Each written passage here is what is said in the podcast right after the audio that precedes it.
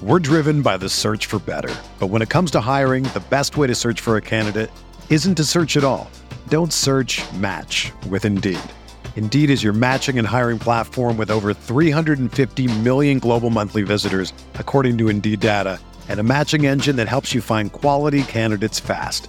Ditch the busy work. Use Indeed for scheduling, screening, and messaging so you can connect with candidates faster.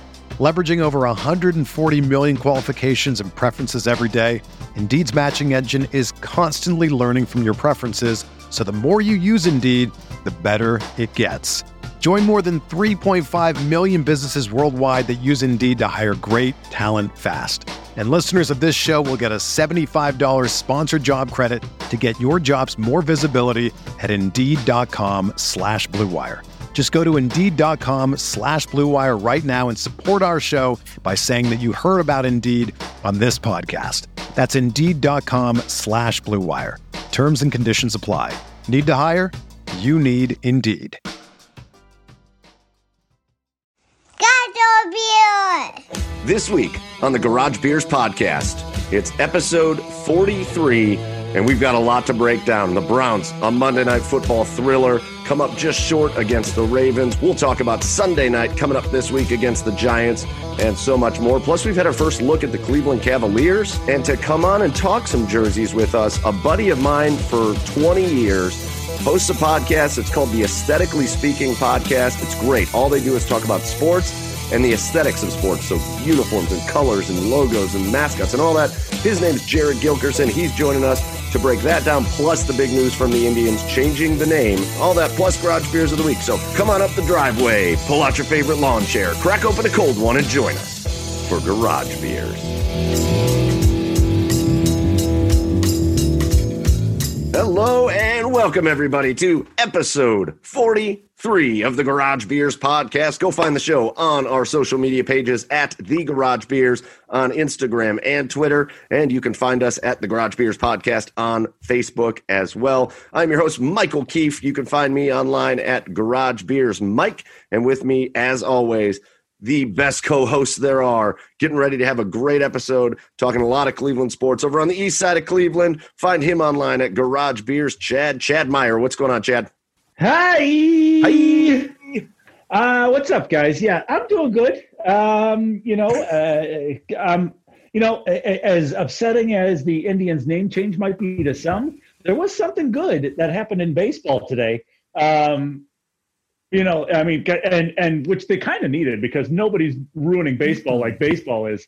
Uh, so, um, the Major League Baseball today decided to that the the, the Negro leagues, uh, their stats from from from Negro leagues will be considered Major League Baseball stats now. They're they're going to be converted. They're going to be recognized by Major League Baseball, and I thought that's just that's just great. I mean, that's very transcendent of Rob Manfred, and he's done some stupid things. he's been a total idiot. He's been a total idiot, but good on him for doing this. Completely agree with you. It is.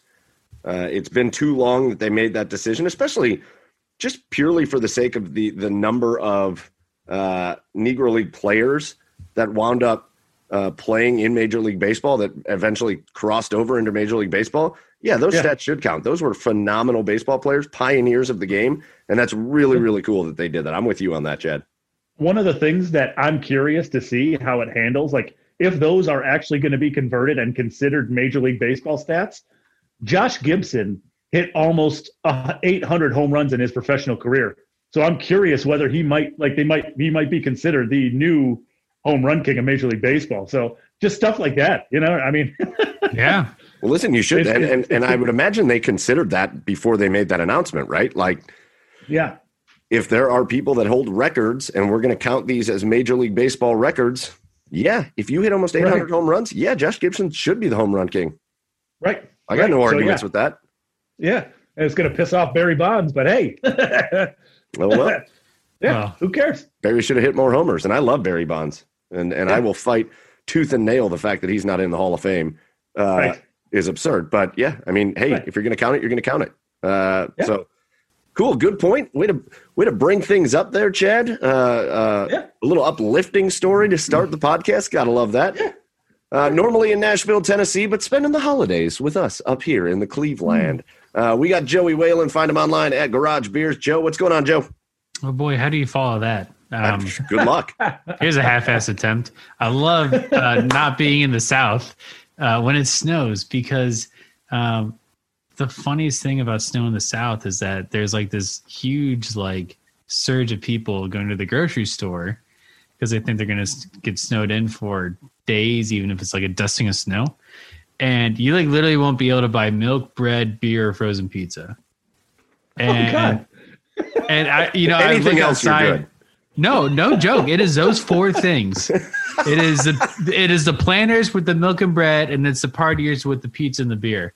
And uh, I don't have to worry about that here. It's just kind of like a nice, like little like detox of uh, anxiety for me.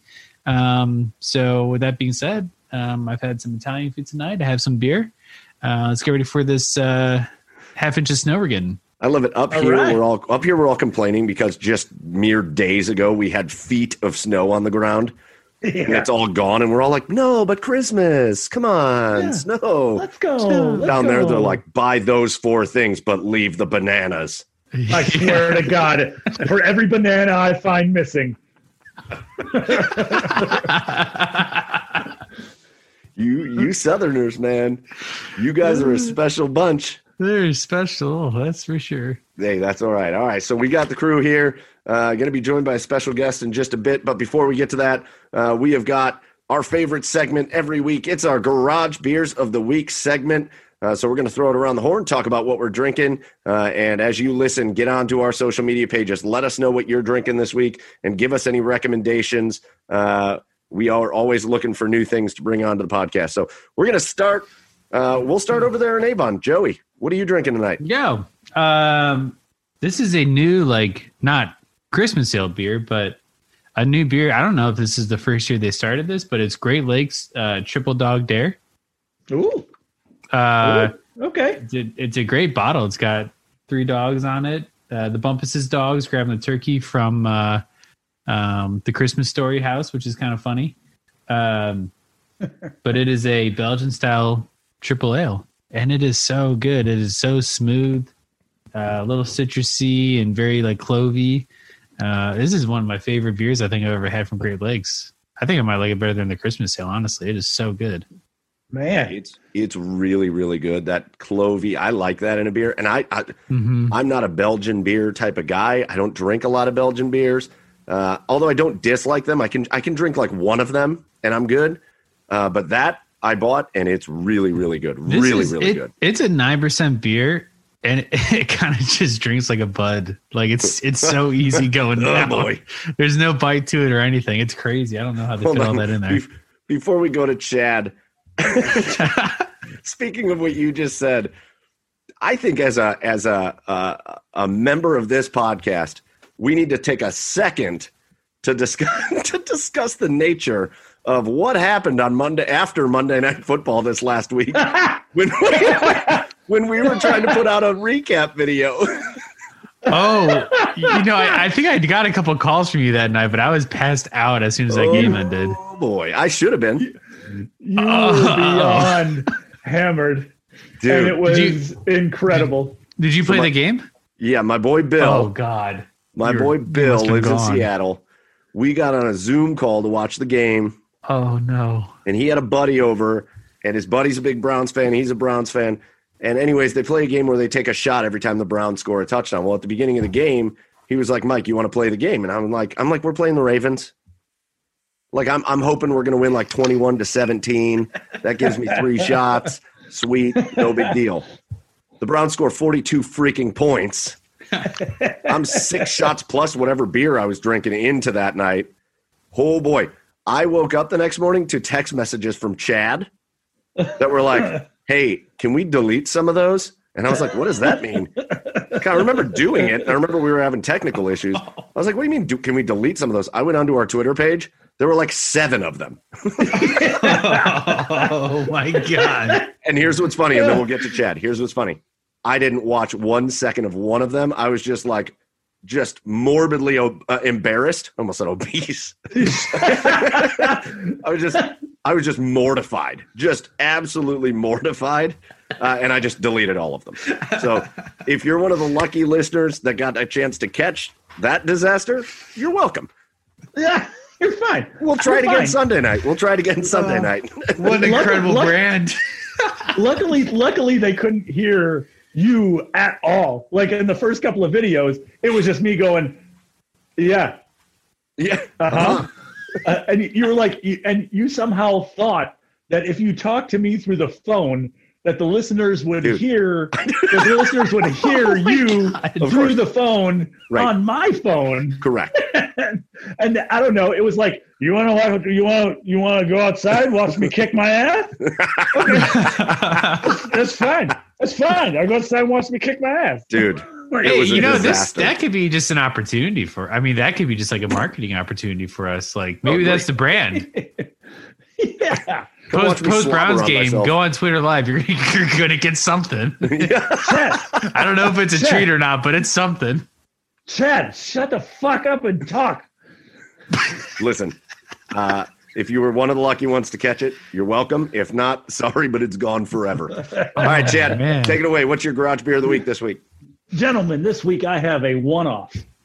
And by one offs, I mean this is something that a brewery is making, and they're not going to make again unless there is a huge request for it to come back. So, gentlemen, I went to the brew kettle this week, and I have Captain Jack's Bounty. Ooh. It is a uh, imperial version of their beer called the Applejack. It's an apple crisp inspired ale. That, uh, but this one, this imperial version, was disti- was what it was in collaboration with Western Reserve Distillers. So it was aged in their rum barrels. Oh. It was aged in their rum Wow. barrels, but it, it, it wasn't aged for very long. So there's just a slight, there, there's just a slight, they call it a kiss of rum flavoring uh, in the beer. And, zhuzh, and it's absolutely delicious. Like, like it's it's amazing. It's well balanced. It's got the perfect mix of apple with a slight, a slight kiss of rum. And uh, yeah, I, I I highly recommend. Like, if you didn't if you didn't get this while they have it out, it's your loss because it is awesome. Nice. Awesome. So a couple local beers to start us off, Great Lakes and the Brew Kettle. And I'm going to keep it local. I'm going to give a shout out again. Uh, a friend of the show, uh, she listens to it. Uh, she was actually listening to it when I got to her house today, uh, which was kind of weird. Uh, but uh, she texted me. Her name is Lauren Walden. She's awesome. Uh, she is. Uh, she likes our show. She listens. She comments. She's she's great. She uh, sent me a text that said, "I've got a few beers that are kind of like rare beers or sold out real fast beers, and I want you to try some of these." Uh, so she texted me last week. I texted her today. I said, "I want to come get them so I can do one on the podcast." And holy shit, am I glad I did! okay. beers over to her. She gave me five beers. I cracked open this one from a an underrated and really good brewery right in downtown Cleveland, Noble Beast Brewery. Uh, I haven't had a Ah. Noble Beast on here. I don't. I think it was like one of our first weeks was a Noble Beast. Uh, it's whenever we had loggers when the fans chose lager for us. Sure. Sure. Uh, that's the last time I had a Noble Beast on, and I am so glad I have another one. They, uh, she told me they sold out of this one. It's hard to get right now, but it's called Noble Beast Cookies and Milk. It is oh, a I've heard. It I've is a heard. bourbon barrel aged imperial Woo! stout, Woo-hoo-hoo. ten point three percent. Oh my god. It Good is- lord. The can is awesome. It's got a Christmas theme to it. Cookies and milk, Nice. obviously. You leave it out for Santa. Nice. Uh, and wow, this thing is like the darkest material ever made. Oh my God. Like it absorbs light. Yeah. It tastes like it.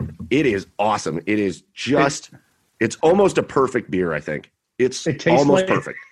It Y'all are bringing like the it heat with the absorbs light. barrel aged. What'd you say? I said it tastes like it absorbs light. How does that happen? Listen, if I knew how to expr- explain that better, I would. But you're just going to have to use your imagination. Ooh, okay. I like it. It just takes a while for thoughts to get through my big head. You know that. yeah, listen, guys, I think we all did because Joey, your beer, uh, we kind of had a theme this week and we didn't even talk about it. Joey, your beer is like part of a special release for Great Lakes. It's part of their like legendary series or whatever they call it. Mm. Uh, so they didn't release a ton of those. Obviously, Chad, Brew Kettle didn't release a ton of yours, and Noble Beast, these are very difficult to get right now. So kind of tough to get beers right now. Uh, theme of the podcast. So Great Lakes, Brew Kettle, Noble Beast. Those are our garage breweries of the week. Those are our garage beers of the week. Cheers to you guys. Cheers to the listeners. And again, go out, let us know what you're drinking this week, uh, and give us suggestions. If you've had something that's awesome that you haven't heard us review on the podcast, send it our way. We will be happy to give it a shot. So, with that being said, now we're really excited. Uh, it's a hot button topic in Cleveland. Uh, some people hate it, some people refuse to understand it. Uh, some people understand it and still don't like it. Other people are happy about it, and there's everywhere in between. Uh, but we are going to spend a few minutes talking about the news that broke this week. The Cleveland Indians uh, will no longer be the Cleveland Indians after the 2021 season. They will be a completely rebranded team. Uh, and to break that down, we're really excited right now uh, to bring in a special guest who has a podcast that focuses on nothing but the aesthetics of sports jerseys, uniforms, colors, all of that. So we are really excited to be bringing in Jared Gilkerson from the Aesthetically Speaking podcast. All right, welcome to the podcast, Jared. What's going on, man? You know, Mike, it's been a while. It had it's been too long. Way too long, my friend. It's been since the good old Halo days. No, John Halo. oh man, do they did do your uh do all the hosts know what John Halo is? Not to get on off topic. No, I don't think anybody knows what John Halo is. If you want no, to do a quick description, you're welcome to. I don't know why we called it John Halo now, but we started playing Halo in the college dorms oh. down the hallway when that was all brand new, and then it just it just morphed into this really brutal drinking game where if you know for each like the first team to reach 25 kills the other team did a shot then 50 then 75 so if you trailed by too much early, you were done. Toast. Oh my yeah. god! Wow. Yeah. It was okay. brutal. Yeah, right. brutal. That's what so, we do, though. It's, uh, it's it's it's we don't do things lightly. The old Bowling Green crew. We don't take things lightly. And when we're playing Halo, we're playing John Damn Halo. we're getting messed up. We'll have now, a whole Jared, podcast now, about it. Now, Jared, when you say uh, it's been too long, like it's been too long since you've seen each other. Well, Yes, yes, and and, and other things okay. we won't we won't we won't get into. well, wow. Okay. So so all so you're saying all of those times that Mike went to San Diego, California, he was in the same state. In the once. same state. I went to San to Diego last sister. year one he's, time. He's never come up and visit you. Oh man, what a friend! You know, what a friend. You know, I did visit Jared in LA once. that LA visit was very good. It was when the uh, the new Rambo movie was uh, plastered all over the billboards. Not the one that came out. The one that came out in like 2008. Yes, yeah, correct. yeah, yeah. Sure. that was the last time I saw Jared in LA. Fat yes. Sylvester Stallone shooting arrows. Got it. yes, yes, and uh, and and uh, and um, Mike, you know that was uh, maybe every twelve years. Like we'll keep it to that. So twenty thirty two will be the next one. Count me in. Oh. I'm on my way out. 2032. I'm booking my flight tonight. Perfect. All right. So again, Jared, uh, you host an awesome podcast. You're getting ready for season two of your podcast, right? Of aesthetically speaking. Yes. Uh, where you guys, I think it's very fun. You guys talk about the again the aesthetics of sports. It's it's uh, colors and jerseys and and mascots and logos and all that stuff. Uh, uh, you and Jason uh, do a great job with that. You've had great guests. Uh, we we talk about it all the time. We're very lucky with some of the guests that we've had, uh, but you've had great guests over there. Uh, Justin Turner, uh, now World Series champion with the with the Dodgers. Uh, did you feel a little pride when when when it was very like he was going through some terrific scandal when they won the World Series because he was COVID and then he was like, I don't care. Did you to be honest, like, oh, that's my boy. That's my boy. to be honest, yes. I I selfishly just thought, man, I hope the YouTube page uh take gets a boost from this. And then I was like, I hope everyone's safe on the field. well, secondarily, yes. Yeah. Yes. I hope they're fine, I guess. Yeah, I hope subscriptions were boosted and I hope that everyone's okay. Uh, so listen, it's a perfect time. You and I have been talking about this in the background for a little bit about how we can kind of get together, and we probably want to do this a little more, especially if we can have Jason join. We can get the whole crew together, whatnot. But uh, it's a perfect time for us, being a Cleveland-based podcast, uh, to have you on because the big announcement in the baseball world is out of Cleveland this week, and that is uh, a total rebrand coming for the for the baseball team here in Cleveland. They're no longer going to be the Cleveland Indians. They obviously a couple years ago got rid of the Chief Wahoo logo, uh, and so uh, again, I said it in my little video that I put out. I'm a little surprised by the people that are acting surprised by this, like they've been going this direction, but they made it official. So I don't know. What are you? What were your kind of first thoughts uh, uh, when they made that announcement? Well, guys, thanks for having me on. I really do appreciate it. I, I follow you all religiously on Instagram, and and uh, and Mike, uh, I really had a, a Zach Plesac uh, kind of flashback when you were uh, in your car with your latest post. no, no, don't. so I thought you were going to apologize for something, but then it just kind of just started, started talking about uniforms and rebrands. I was like, oh, thank God. I could have done a Plesac apology. I'm sorry that you're offended. I'm Zach Plesac. Zach, if if you could just you know like uh, dye your hair blonde, it would be perfect. That'd be you know nice me, I would look great. You look great as a blonde, but we can get into that later. Uh, I appreciate you guys having me on. This is it's fun to do a deep dive into like a this is kind of like uncharted waters here with the team, like a rebrand with the team not leaving a city. You know, this happens a lot in college with a lot of the Native American names, but it doesn't happen a lot in the pros. Um, so this will be really interesting to see which way they go. I mean, honestly, when it comes down to it, I think they have to just keep it related to Cleveland. Um, but my, I mean, before I get into the weeds there, the rea- my initial reaction was with you, Mike. It's like it's just it was not surprising. I think it was overdue, um, and it looks good on Cleveland because they can, you know, be kind of on the forefront in front of some other teams before they change.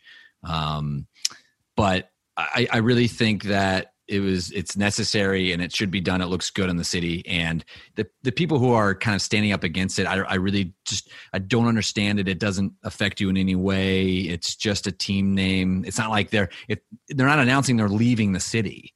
I mean that's that's that's the huge deal. We're just we're talking about changing logos on a hat, so it's it's not a big deal. Yeah, I don't know. We haven't really talked about it on the podcast yet. Again, I put out a little video, but I'm interested to hear Chad, Joe, uh, you know, what you guys have, have have thought about it as well. Yeah, I don't like. I don't really care. Like, sweet. Like, I'm all for a rebrand. I think that's cool to be kind of on like, you know, we we see these established franchises that have been around forever and being in Cleveland. We don't really get a lot of like new major sports that come to town aside from the Browns coming back and being the Browns again. So it's kind of a it's kind of like a an opportunity for Cleveland to be part of that like um, just a rebrand that they've never had before. Um, on the ground floor of a new logo, kind of like a new identity for the team. Um, I think it's a cool opportunity. I mean, I and I say all this hoping that they're not the spiders. if it's the spiders, I'm gonna it, I might change teams. That might be the one that that gets me off the edge. Um, why? But why though? Oh, I just it's so kiddish and childish, and who the spiders are gonna come get you, and like the other like opposing stadiums are gonna have raid and stuff just to like spray us away. It's I don't know. I, I just think, think I, do, I, think that's wow. a banned in pretty wow. much any stadium. I would guess, yeah, except that's just Tampa my Bay, personal thing. Check. I, I, just you know I'm not a big spider guy, but. Um, Come on out to the ballpark this Friday. It's raid night. It's raid yeah. night as the spiders uh, come to town for a four game set. Bring your cans of Raid. What? yeah. I don't know about what. What about you, Chad? You know, listen. It, you know, Indians is what I grew up with. Sure, I'm going to miss it.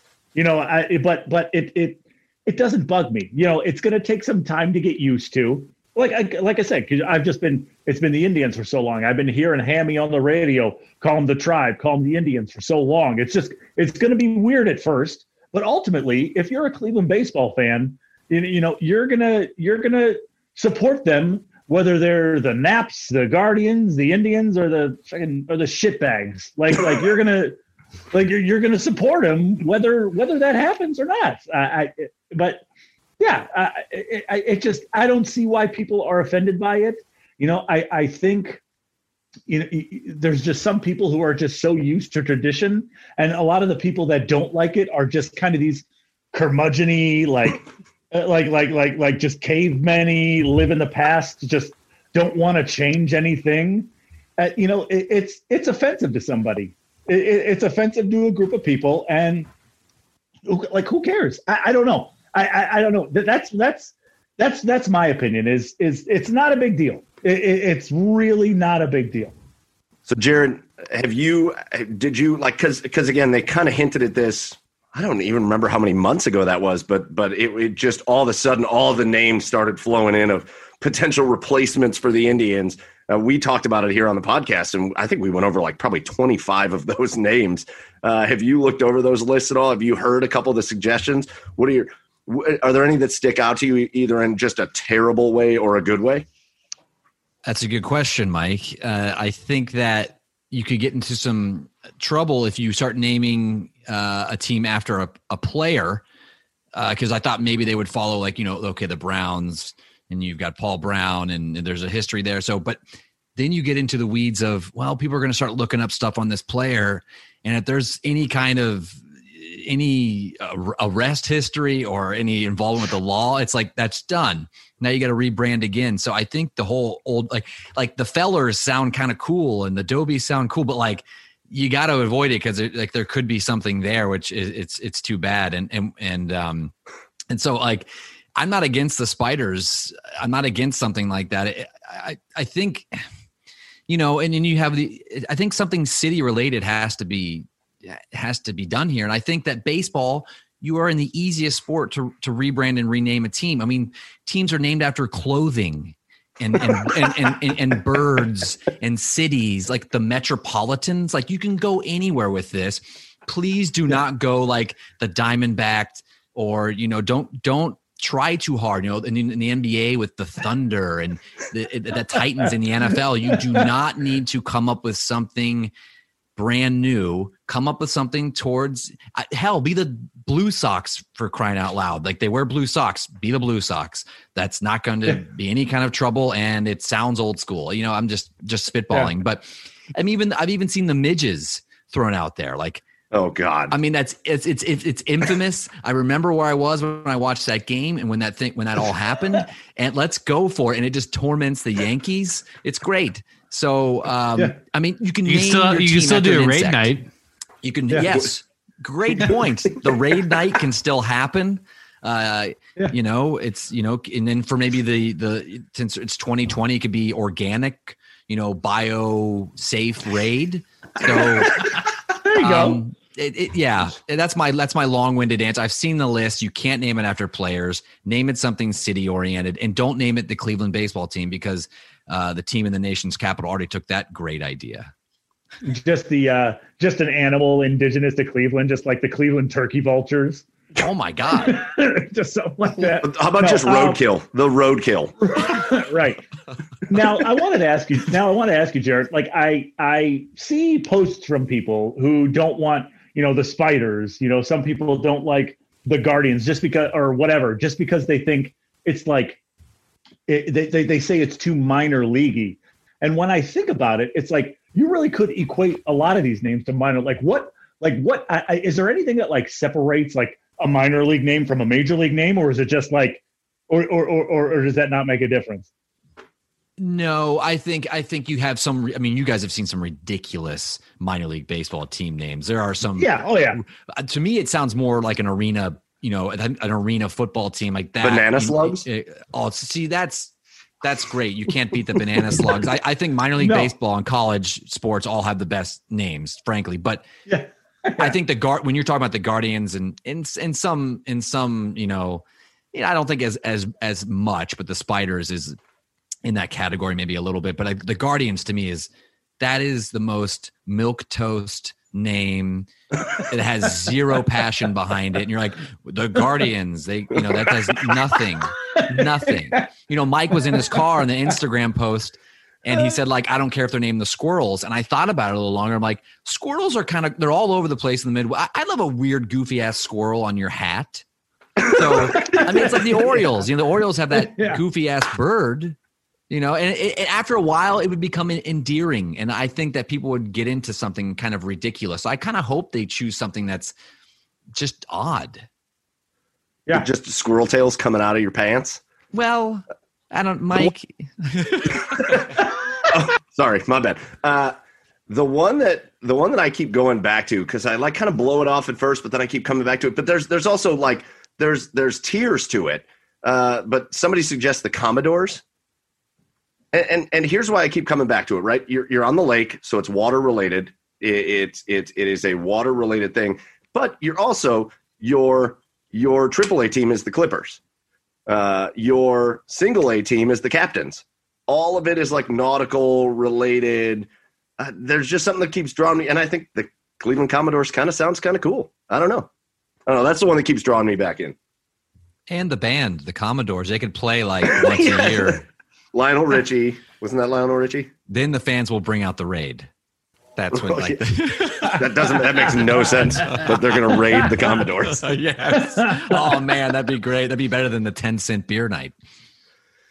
So they kind of have to. They, they, the funny thing is, when you really dive deep into this, it's it's got to be full rebrand, right? Like it's it. You're obviously going to have a new name, a new logo, a new. Uh, do you have a new mascot? Is Slider just going to be the mask? Because Slider's an ambiguous blob of a creature. is he still the mascot, or is there a new mascot?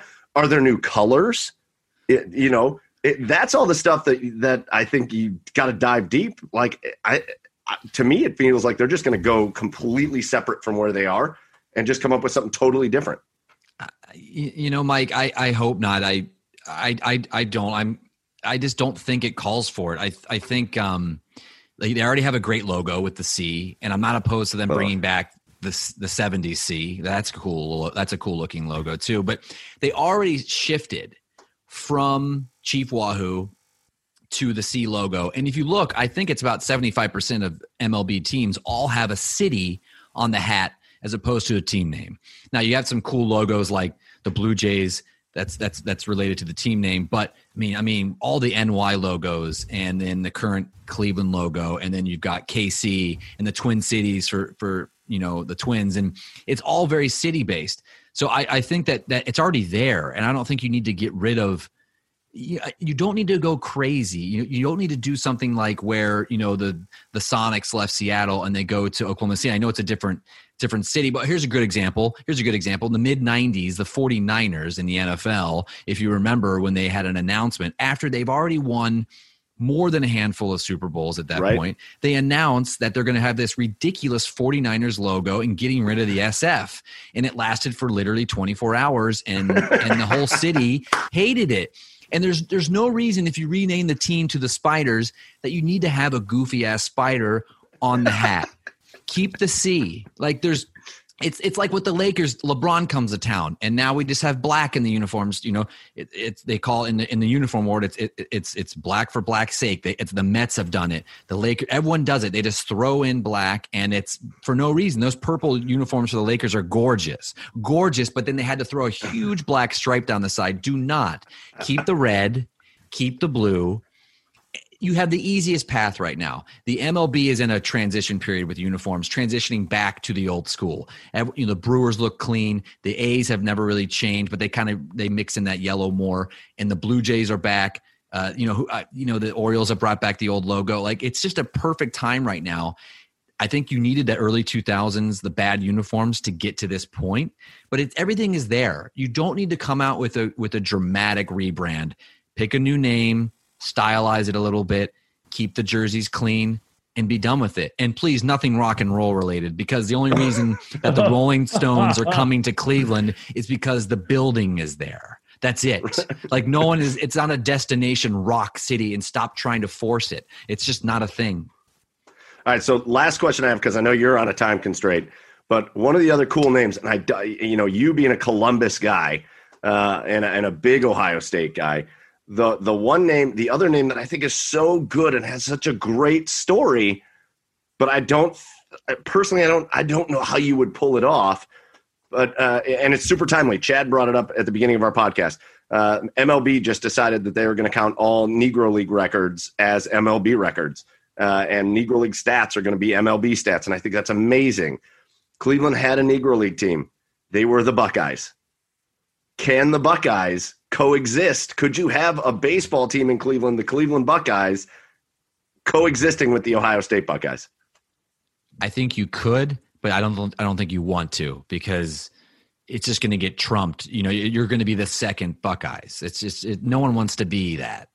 You know, don't don't do it. There's no reason to do it. I love where it, you know, I love where it comes from. I love the history aspect to it, but you can't you can't do it again. Uh, you just it's it's it's they're ingrained. I mean, that's the Ohio college team, and no one's you know you're not going to become better or bigger than that. And people talking casually, the Buckeyes. I mean, you know, I mean, for the you know the fan that doesn't know as much as we do, but like you know, it's the casual talking will just get confusing. You know, you can't do anything. I think you got to stay. I think you got to stay local. I, I, I mean, you guys, I've talked long enough here. What do you? Does everyone have a like a favorite? Honestly, I'm going for it right now. I'm going for the Cleveland Midges. I'm going for that moment, and that's what I'm voting for if I get a vote. But what do you guys all like? I, I like uh, uh, based on logo potential because of the the bridge. I like the Guardians personally. Milk toast. You insulted his favorite. You insulted his favorite. I know. God, I know. No, you insulted. God, you're so plain, Joey. You're just so plain, plain old Joe. oh wow. Well, I like the Guardians, but then you changed my mind. Uh, uh, man, I don't know. I don't know now. Uh, yeah, we'll go with the we'll go with the Squirrels. Yes, uh, yes, and, and, and no, and then uh, the Cleveland the Cleveland Grays just because if we do that, we can just have a whole color scheme in the city. We'll just need the Cavs to change their name to some, you know, like the like the Cavs, the Cleveland Orange. I don't, I don't Marooners. know. No, uh, yeah, the Marooners. There we go, the Marooners. But, we all know uh, it's going to be yeah. the Cleveland Ilgauskas. Cleveland oh, rolls right off the tongue. uh, yeah, I don't know. And for me, uh, I don't know. Maybe some. Let's be the leg lamps. Let's let's do the leg lamp from the Christmas story. We all, we're proud of that. Yeah, we're just we're proud of that. completely obscure with it. I, no, I don't know. I, for me, again, it's it's kind of what I said in my video. I, I, nothing about it. I actually like the Cleveland Grays. Now that you said that, uh, that is weird and boring and cool at the same time, and there's a lot of potential there. Uh, but I, I don't. Whatever they announce, if they announce spiders, I'm I'm not going to like. You know, Joe's like, I might switch teams. I'm I'm not. That's my baseball oh, team. No, they're, I'm not there. To, I love that team. Uh, and and back to your initial point, Jared. Like, I my life is not was not my life was fine either way. Whether the Cleveland Indians, if they were never the Cleveland Indians, my life was going to be fine because they were. I like the Indians. It's going away. I'm okay with it. Like, uh, no big deal. Whatever they pick, uh, even if I think it's stupid, I'm still going to go buy the hat as soon as it's released. You know what I mean? Like, I, I, it just it just is what it is. So uh, you know, I, I think I, I, told you before. I think I'm a little bit on board with the Commodores if they go that direction. I think it's kind of uh, kind of cool. But whatever they pick, man, I'm cool with. It's our baseball team. Yeah, yeah. I mean, it's I'm all in. We're we're in for the city. We're in for the team. I'm I'm with you 100. percent And and I honestly, I was you know I think it was about 10 years ago. I went out and bought a Chief Wahoo hat on purpose because I used to be against the rename. I was really against it a decade ago, and I was all, I was, I stood up and I said, you know, this doesn't offend anybody. I had a totally different frame of mind for it, and I've completely, you know, 180'd, and um, I understand the plight and I understand the the hurt that it may cause or that it the hurt that it does cause, and so that hat is honestly the hat's going in the garbage and I'll, I'll get whatever's new but it's i completely understand now and it's uh you know i don't think a lot of people will reverse you know it's a lot of people who just keep standing up for something that they don't even know what they're standing up for anymore. It's it's right. a, it's a baseball team name. They go out there, they throw a ball, they hit it, and they get the guy sometimes. out. Yeah, they sometimes they do. Yeah, and I just want to bring everyone together and can we can we just get Bob Wickman to be the model for the new uniform? yeah. I mean that yes. would be awesome. I mean, just the mascot. He's got to be the be same awesome. size as Slider yeah. now. Yeah. yeah, or just be the Wickmans. I mean, we know he's got a clean past, right? There we go. There we go. Now, Jared, before we let you go, I got one final question for you, unrelated to the Indians. Uh, you know, a big NHL guy. I just want to get your thoughts on the reverse retro jerseys this year. Uh, you know, when it first, that's a great question. When it first happened, I was like, "What is this gimmick?" You know what I mean? And they yeah. and they released a few, and I, uh, but wow, there are some real gorgeous uniforms in here. Like I can't, I can't pick my favorite, but I'm just off the top of my head, and I'm, I'm kind of looking at it now. I love the Whalers that whole Whalers mm-hmm. throwback with the gray ones, and then you know anything with yellow and black. You've got you've got the the the Penguins is looks great. Boston looks great. Um, bringing back the Nordiques look for the Avalanche is yes. really cool. And and I'm not going to pick anyone like Edmonton Oilers. That's a cool look. It doesn't look like a you know reverse retro to me. I, I like to pick the ones that are the complete reverse and something brand new. And I love the Kings out here in LA. Like they combine the '90s look with the '70s look. So you got the purple and gold, purple and gold, but with the Gretzky logo. Uh, there are th- those look really cool, and aesthetically speaking, they look.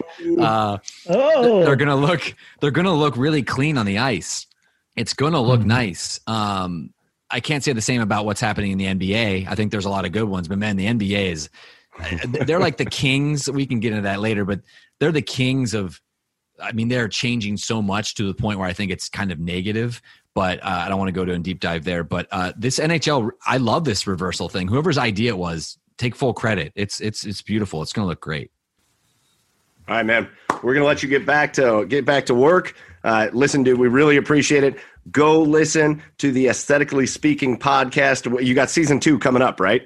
Season two, yeah, we've got uh, a couple on the bank. We're interviewing uh, some equipment managers for for different clubs. We've talked to uh, most recently. We're we're talking to some uh, NWSL teams, a league that's uh, on the rise, big time, and um, some cool inside stories with uh, you know what players like to do to their uniforms, you know, before games and, and custom. So, uh, and then we'll also do some more deep dives on some uh, uh pro wrestling, of course. So maybe yes. we'll, we'll have you guys on for that show. Right. We did a last year. We did a SummerSlam best of, and so we're aiming, Ooh. I think, to do it, it.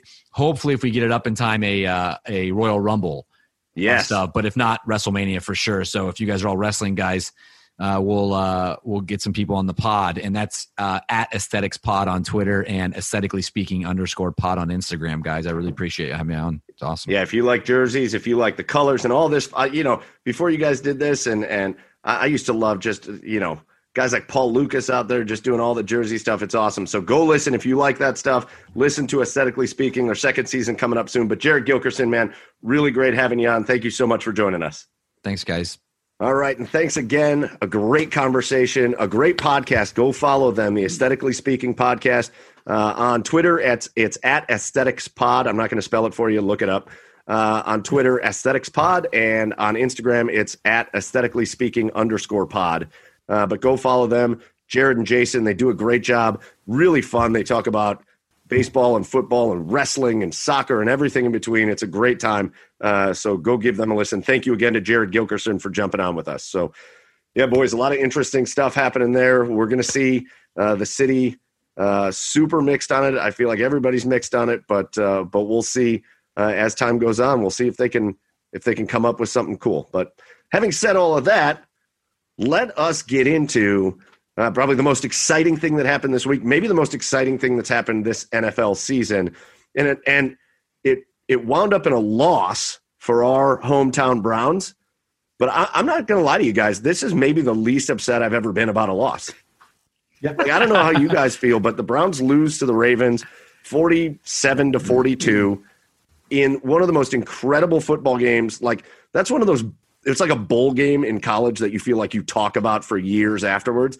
It was one of the most mm-hmm. fun football games I think I've ever watched. The Browns were as resilient as I think I've ever I can even remember seeing them. Like that harkens back to cardiac kids days. They're down mm-hmm. by two touchdowns in the fourth quarter and they come back and take the lead. Uh, right. Ultimately, they fall short, but I, like I'm not even. First of all, it didn't hurt their standing. So part of the reason I'm not mad is they're still the fifth seed in the playoffs if the season ended today. So does not hurt their standing, but what a game, guys. Yeah. Yeah. Yeah. You kind of stole my thunder with the, I'm not like super mad about it because it was just, it was so fun to watch. Um, and also, like, you know, we have two pretty decently winnable games the next two weeks that we need to win to secure a spot in the playoffs, um, which I think we can do.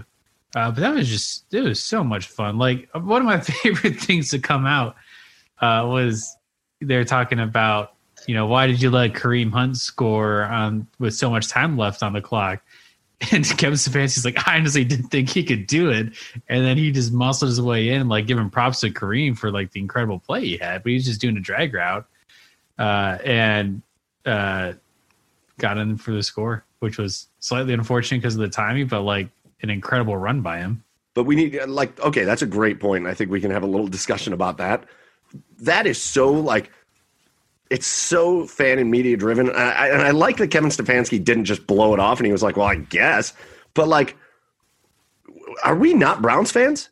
Even this year, you can have first and goal from the one. You are not guaranteed to score touchdowns. Nope. Like, especially against a good defense.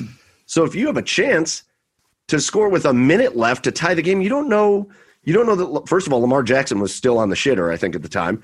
You don't know that Oh he's my god, He was, not he was coming not. back. He was The not Cooper on the Bowl. at the time. You don't know. definitely. Well, he was back, but it was definitely a pooper bowl for sure. you don't know what's going to happen. You don't know that they're not going to fumble the kickoff.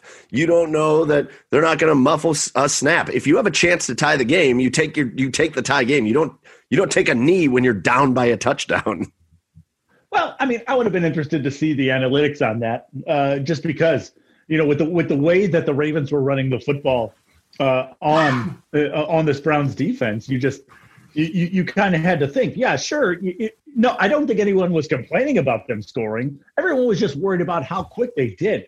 So uh, it's it could go either way. I mean, you talked about probabilities, like you don't know, you don't know that you don't know, you know, you said you don't know if that they're going to fumble the kickoff. You don't know that they're going to, I don't know, do this and do that. But you also don't know that the Browns wouldn't have scored from first and goal at the one.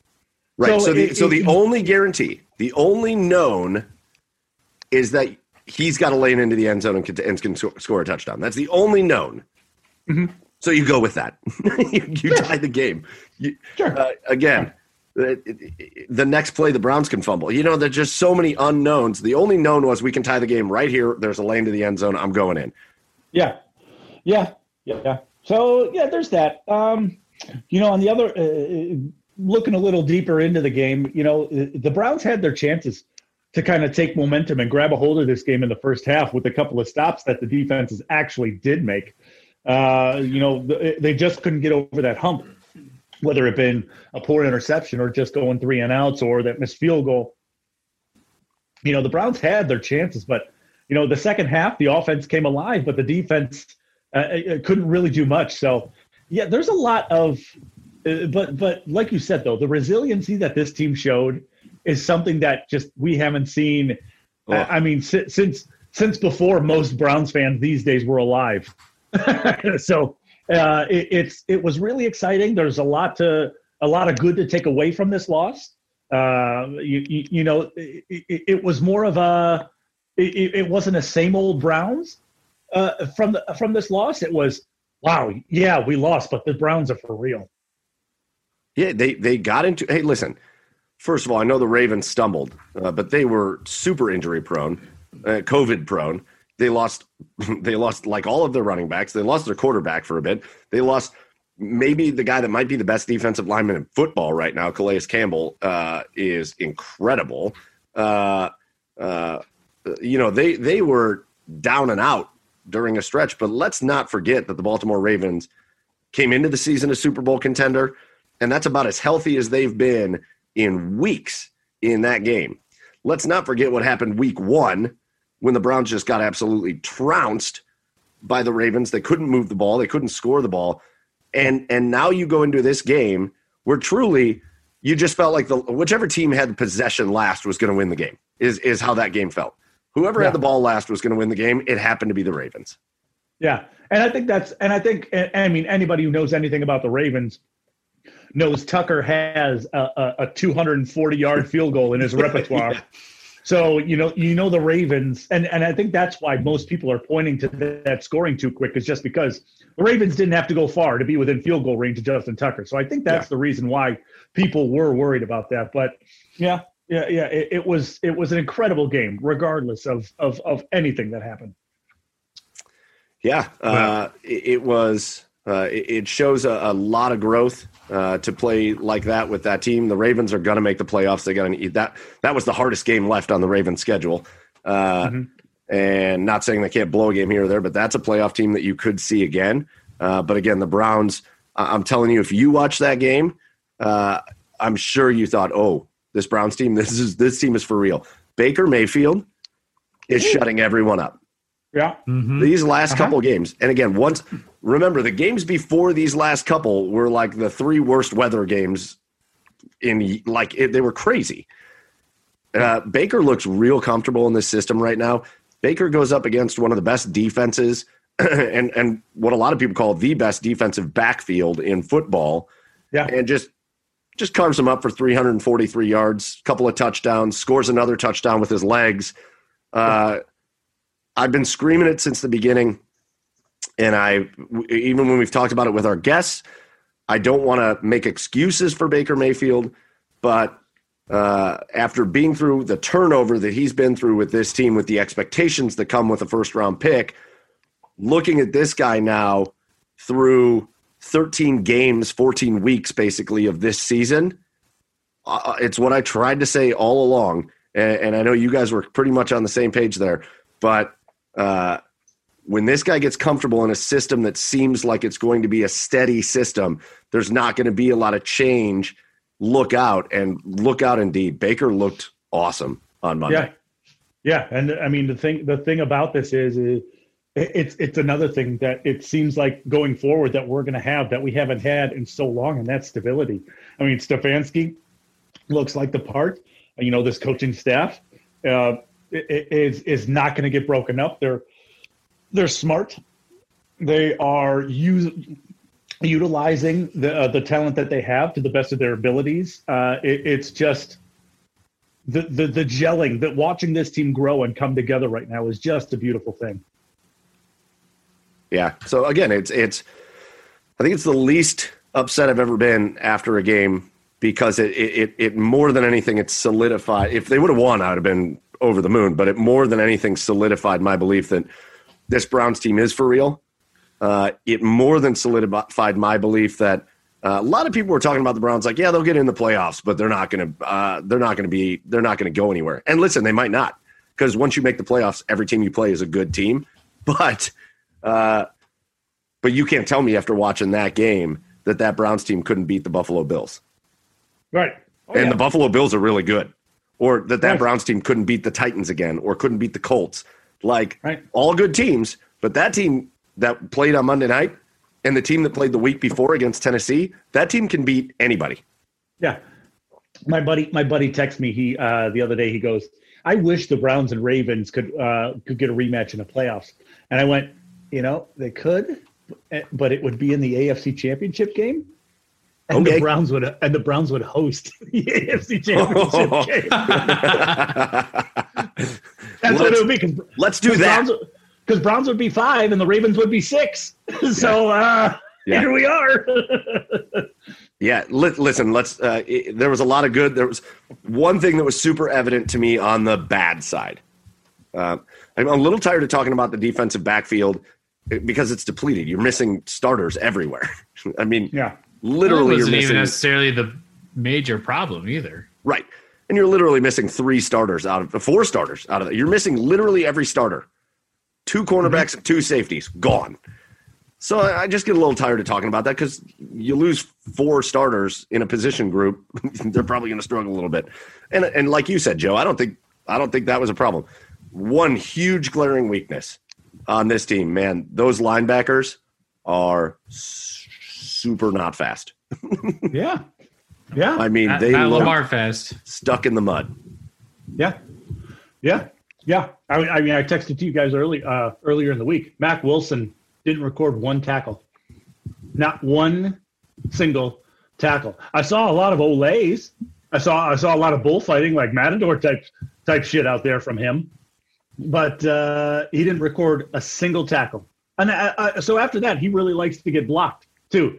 All, all three of our linebackers like to get blocked. I mean, Malcolm Smith is okay, but I mean, I would say he's the best linebacker on this team. But yeah, it, it's it's definitely going to be. I mean, it should be a point of emphasis this this offseason. Mm-hmm. I think. I think. I mean, if if I'm looking at these linebackers, I see B.J. Goodson, who I think is instinctually our best linebacker. I think he B.J. Goodson puts himself in good places because he's a smart football player and he he kind of knows where to put himself. The problem with BJ Goodson is again he's a linebacker in a defensive tackle's body, uh, and so he just athletically isn't the most incredible. Uh, I'm watching, like you said, Malcolm Smith's a little more like that. He's instinctually a good player, puts himself in the right position, a little more fit. I, I, I might agree with you that he might be our best linebacker, but it's not. That's not a great thing. Uh, no. And then there's then there's Mack, who Mack Wilson is like a runaway Mack truck. Mack Wilson just runs all over the place. Incredibly gifted athletically, but uh, doesn't get off tackles well. Gets run over by running backs too often, uh, and, and mm-hmm. just seems like he's kind of a bit of a chicken with his head cut off on there out there, just running around. Yep. And and then there's Takitaki, who like some games can look okay, but then other games he just you don't even hear his name. Yeah, and he that was the issue. He, like I don't even remember hearing Takitaki's name. I, I, the only times I remember hearing Mack Wilson's name are when he was getting bowled over or missing tackles. Like yeah, that linebacking core.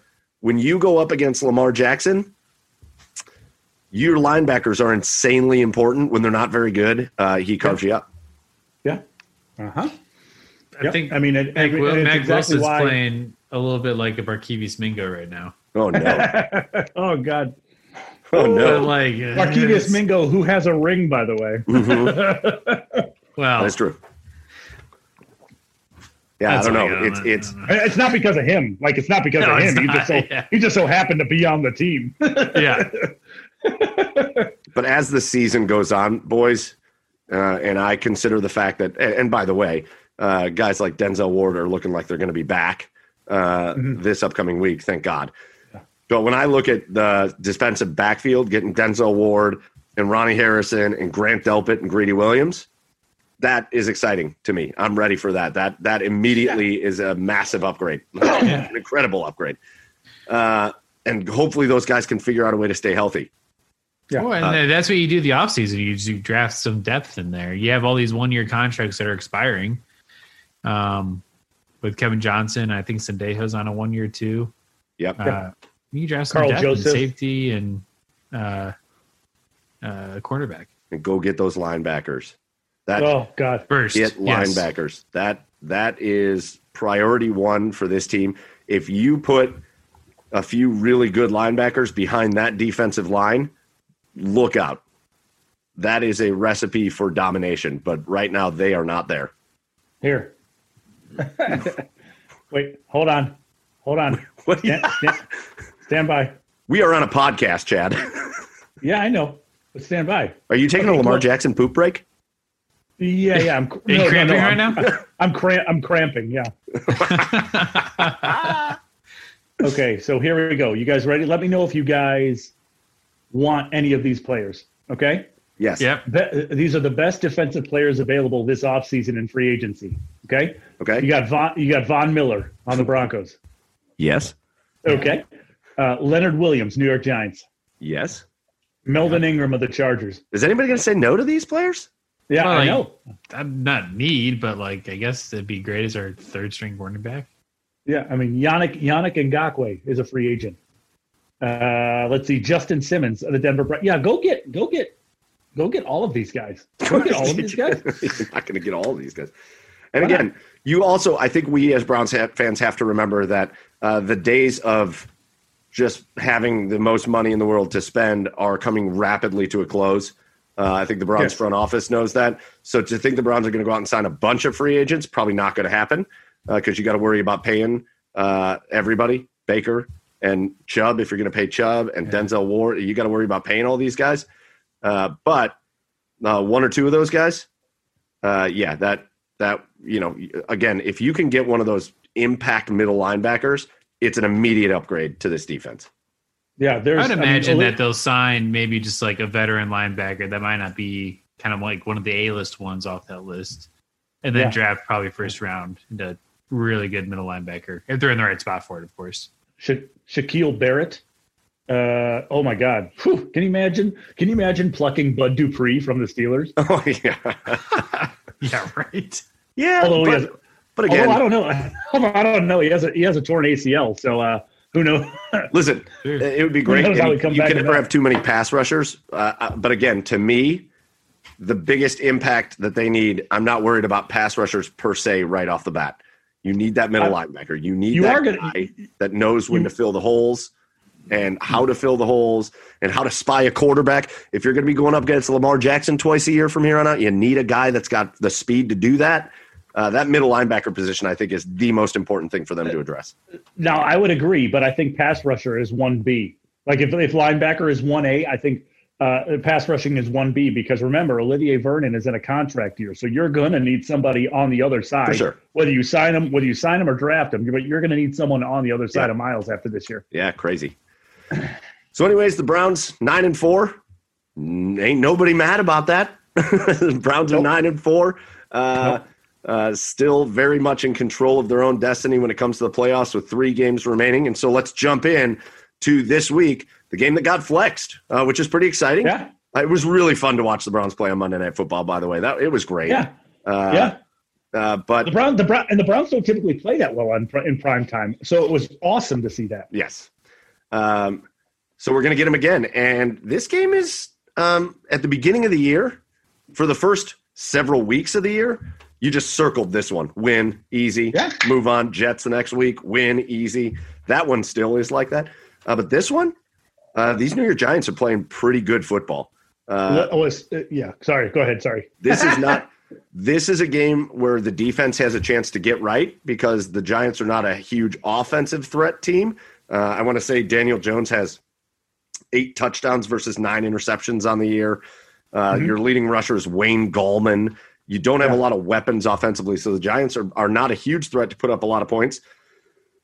However, that Giants defense is one of the best defenses in football. Uh, and they do just about everything well. So it's going to be another test for the Browns offense, which they passed this week.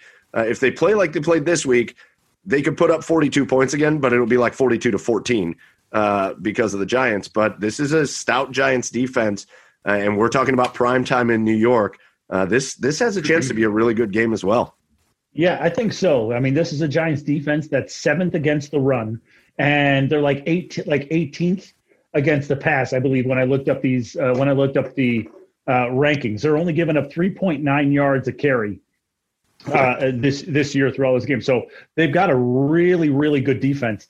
Um, you know, so that makes me think that this Browns offense it might have some trouble getting going early, but with how bad this Giants offense is, I think eventually this this Browns defense, kind of like kind of like what the Arizona Cardinals did this past week against the Giants, eventually that defense is just going to be on the field so much that that you know this this Browns offense is just going to wear them down and wear them down, and I, I, I just think this is going to be a game where uh, Chubb and Hunt might have a little bit of trouble getting going early, but I think it's going to be one of those typical games, you know, outside of these past two weeks where you're going to see them like uh, uh, just grind down on this defense, and they're going to get going late, and, and Chubb and Hunt are going to win this game for the Browns. This is a New York Giants team that started 0 and 5. Yeah. They won their first game against Washington. Then they lost their next two. So at one Yeah. point this season, they were 1 and 7.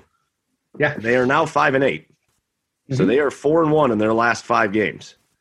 Uh, Right. They have played much better. Um, again, the competition hasn't been great in those games, uh, but this is also that Giants team that did go out and beat the Seahawks. That's their that's their cornerstone win on the season. Uh, they followed that up this last week, though. They got smoked by the Cardinals, twenty-six to seven. Uh, but again, in a lot of those games, and this is why the Browns have to come ready offensively. In most of those games that they've won, they've scored like 17 points, 18, 19 points, 22 points. It is this is a non-high-powered offense. There are not a lot of threats out there. Daniel Jones, another one of those guys that can get out there on the run. So the linebackers got to be ready, uh, but not a, a, huge threat offensively. But again, uh, if the Giants defense that showed up and held the Seahawks to 12 points shows up, it's going to be hard work for this team. So, uh, uh, a pretty exciting, and this is a Giants team that even at five and eight is sitting right in contention for the NFC East, which is absurd. Oh God, yeah, it's such a terrible division. So how are you? How are you guys feeling? What what's the uh, what's the feeling going into this game? Are we still feeling like this should be a, a pretty convincing win for the Browns, or or does the Giants' recent you know past five game stretch uh, give you a little bit of pause? This would be more of a disappointing loss than like a feel good win. Like this is, I, I still to me this is a game that you should win, no problem. Um, if this team is as as elite as elite as they want to be and think they are, and as I think they are, I think they have to go out there and put up some big numbers and uh, shove them down on defense. Is this a trap game, Joe? Because I mean, the Jets are next week. Hey, hey, Eagles took down the number one seed in the NFC last week. Don't tell me, don't tell me to sleep on the Eagles. I don't care who's that quarterback. Three seed in the NFC East. I mean, it's true though. With Hurts, they they look like a totally different football team. Yeah. But anyway, shut down the Saints. or not? I, I said NFC East. I meant the NFC. Just oh yeah, gotcha. The top seed in the NFC last week. Yeah, listen, guys, I I I, I agree with that. I think uh, uh, if the Browns win a close one, it'll kind of feel like the Jaguars game where you're not real super pumped that they they won the game. Although you're happy they get to 10 wins, you know, it's not that we wouldn't be happy for that. It's just not a game you're going to talk about and be like, oh, did you see the Browns if they win a five point game against the Giants? Uh, however, I do think if the Browns go out and play a complete game like they did against the Ravens, uh, uh, and and they're able to really dominate the game, I think absolutely that's a feel good win. Uh, but I think you're 100 percent right, Joe. This is one where uh, if you lose this one, it's it's a huge stinger. Oh yeah, I mean, I, w- I would agree if you lose this one, but I, I just I don't think they're going to lose. Uh, I I just think, like I said, this is you know, you made a good point, Mike, and where you said this is a chance for the defense to get right. This Giants offense is is just god awful, and for as stout as this Giants defense is, I just like I said earlier, I honestly think this Browns offense is just going to end up wearing them down. and wearing and wearing them down. You know, you know, Stefanski is smart. If he's smart, if he's as smart as everyone think he is, oh, if he's smart, yeah, we obviously know he's smart.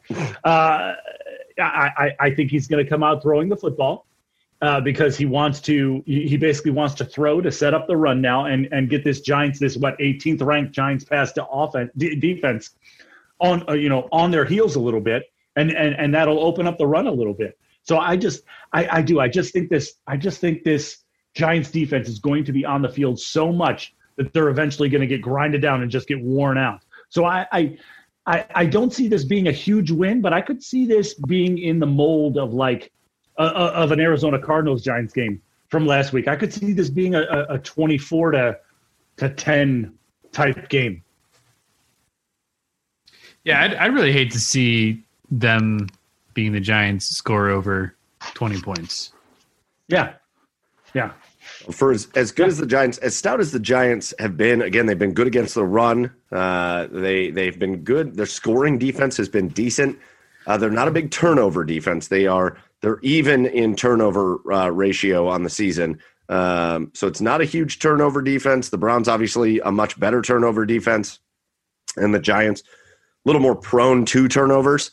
Uh, but uh, but yeah, I think I think it's at least been interesting. The Giants have been good enough to make life interesting. And again, if you're a Giants coach uh, and you just got done watching the Browns play uh, the Baltimore Ravens, you obviously are not the Baltimore Ravens. Daniel Jones is not Lamar Jackson, but Daniel Jones is a mobile quarterback. He can get out and run. He is fast.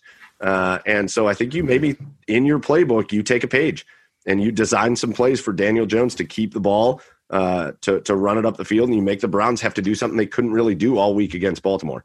Well, remember the, the, another key point about this is is Jones is dealing with a leg injury, so there's no guarantee that he's going to be playing in his football game. That's true. Mm-hmm. So so Joe Judge hasn't announced yet whether Jones is going to be playing, so he could be hampered by that. Yeah, Yeah. Anyways, it's it's uh again, boys, we got three games left of this season. I know. And how incredible is it to know that, especially with a win this week, uh, that the Brown you're not going to be done watching the Browns in after the next three games. I mean, that hasn't happened since 2002. Uh, thanks to Jim Sorgi in Indianapolis. Uh, right. but yeah, Right. uh, last thing I want to talk about with the Browns, real quick. Did you see that this came out? Uh, right before the half, the Browns had the ball. Uh, it was not a good finish to the first half for the Browns.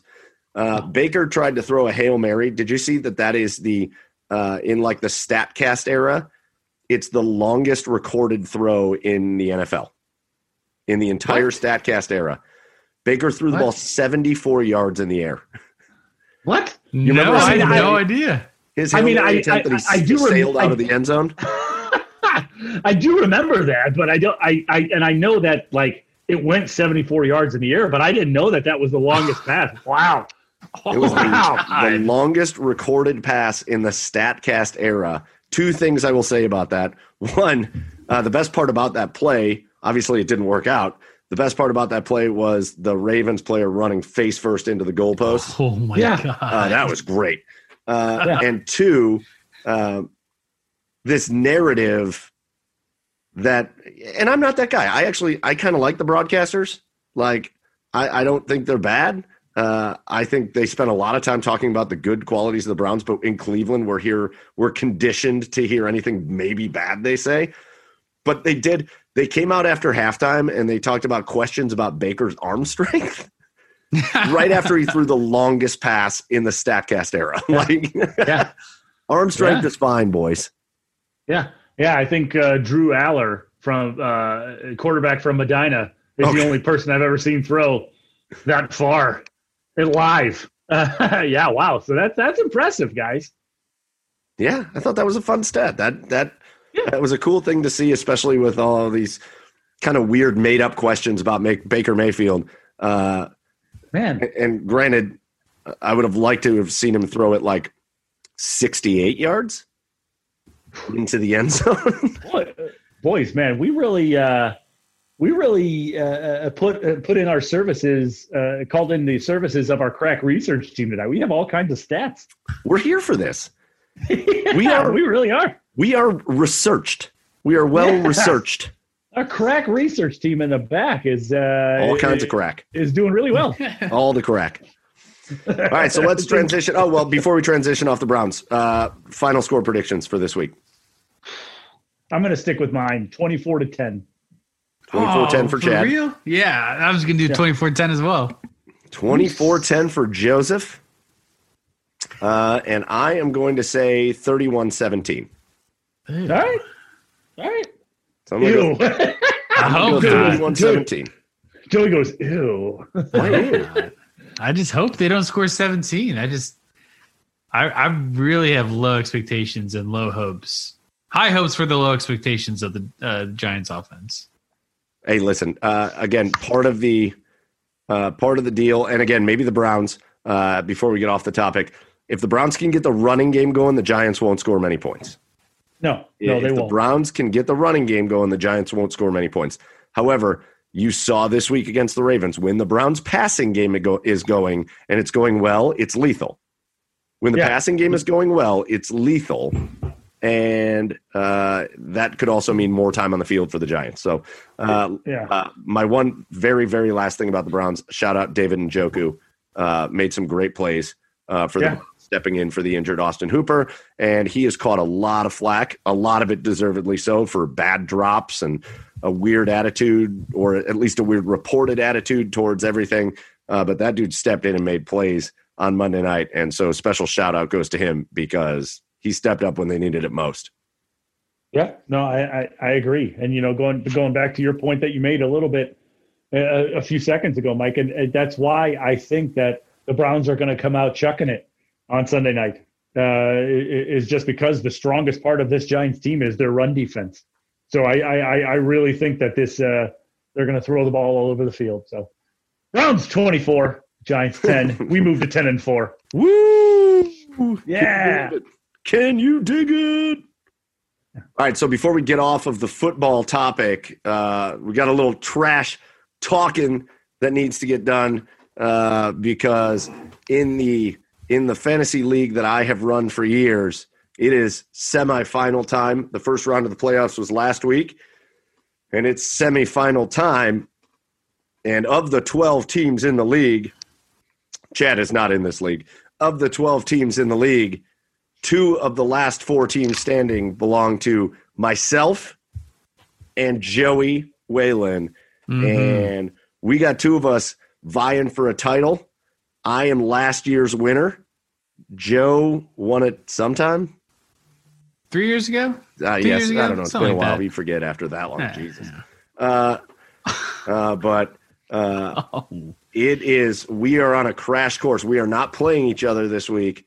Uh, actually, we brought up Lauren, who brought me my garage beer of the week. I actually am playing Lauren. She was the top seed in the league, so I've got her this week. Uh, but Joe and I are on a crash course. If both our teams play well, uh, it could be a garage beers fantasy football championship next week. man. and who I, who would have saw that coming?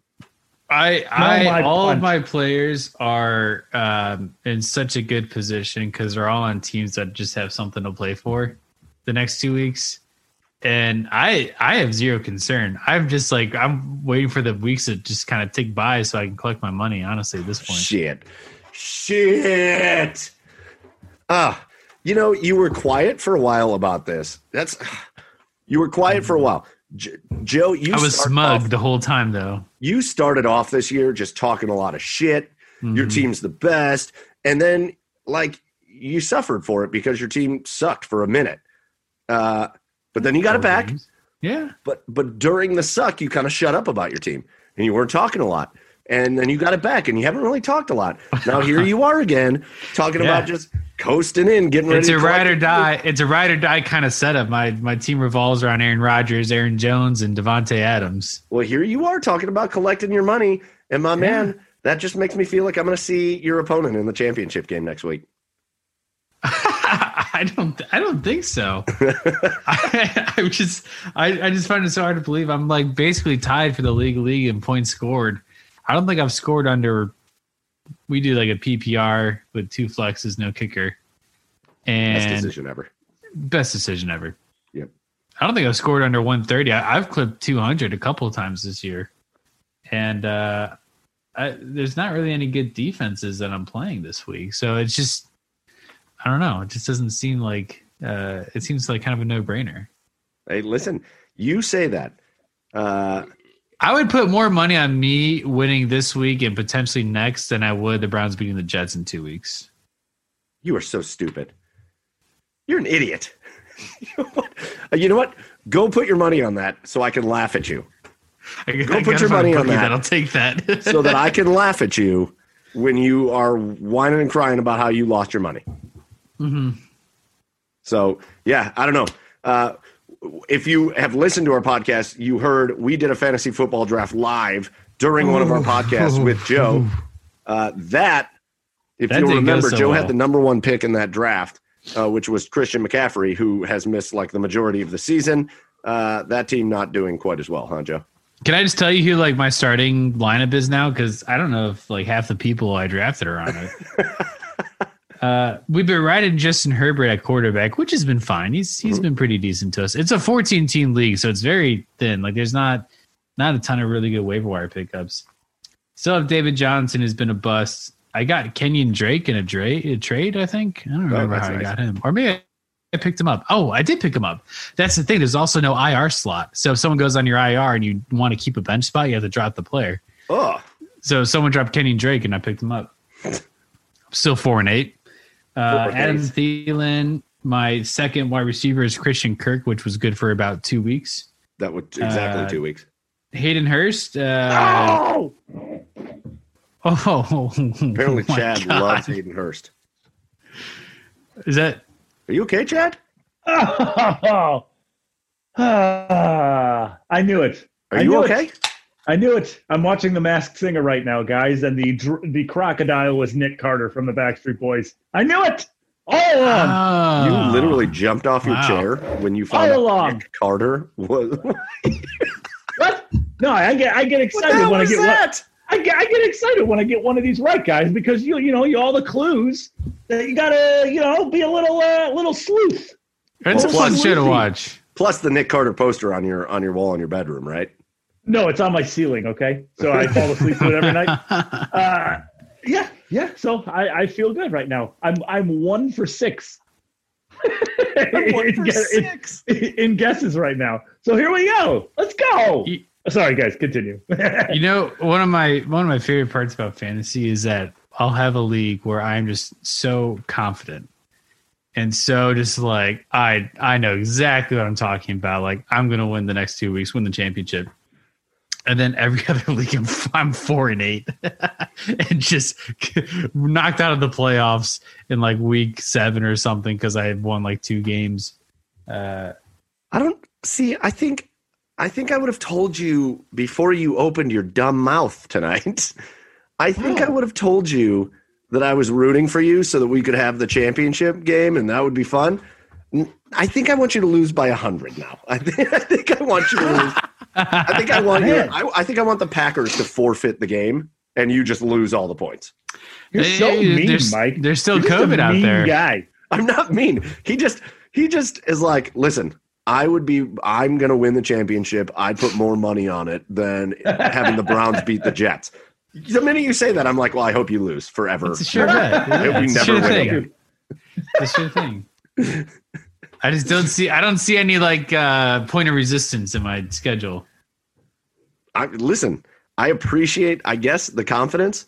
Uh, it's beyond confidence now. It's it's total arrogance. It's just non-discreet cockiness is what's happening. That's what your team name should be called next year. Is just non-discreet cockiness. Uh, and you know what? Uh, more power to you. Uh, I take back my statement. I hope you win this week so that I can be the one that beats you in the championship. You know, Joe, Yeah. you have a reason to be arrogant and cocky. Okay, fuck I do. Mike. Okay, you you you are gonna win the championship. All right. I, I, you know, to to to Mike's credit, though, how he's in this position, I don't know, because he did not have a second, third, right. fourth Correct. round pick, Right. Because you traded them away last year. Sure. And then who was your Sure. number one overall pick? My, my I had the fifth pick in the draft, and I had Ezekiel Elliott, and that's been That's trash. that went well. Yeah. Ugh. And you had Pla- Plaxico Burress on your bench. I get it. No, listen, guy, Jared, get it. the resurgence of Jared Goff has uh, saved my ass. Having both of the the top two Tennessee Titans wide receivers has saved my ass. I traded for uh, Stefon Diggs. Ooh. I traded for good. George Kittle, and then he played two weeks for me and was amazing. I traded for him before that one game where he went off and he scored me like 54 points in one week. Uh, he goes out for the season. I go to the last place team and grab Darren Waller. So tight end wise, I'm doing all right. I, it just uh, and then uh, Jonathan um, Jonathan Taylor from it. Indianapolis has been good. Jonathan Chichu. Jonathan Chichu. Johnny Chichu. So Yeah, that's right. Listen, we'll report back next week on the podcast, uh, but we very well, again, I'm not overlooking. Lauren uh, has been the top team in the league this season, uh, so she's got a great chance. I got a tough matchup, but there is a chance uh, that next week on the Garage Beers podcast, we could be talking about a Michael versus Joey uh, finale championship round. And if you thought things got ugly here, uh, you just wait. What is her team? What is Lauren's team? What Smell my punch. She have? No, who does she have?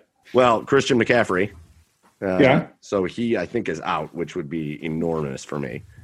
Uh, and let's see who else does does smell my punt have? Deshaun Watson, Cooper Kupp, Okay. Dalvin Cook. Ooh, Uh, that's why she's the number one seed. Is Dalvin fucking Cook? yeah, well, Travis yeah. Kelce. Travis Kelce, Chase Oh, him too. Okay. So I mean, it's a good team. It's a real good team. All right. All right. We'll see what happens. We're gonna see what happens. Fantasy football. Anything going on? Have, were you just terrible at fantasy football this year, Chad? Me? No. Yeah. I- Like I said, I wasn't terrible. I talked to you guys a little bit about it beforehand. Uh, I was just riddled. I, like I was decimated by injuries. I had an incredible team.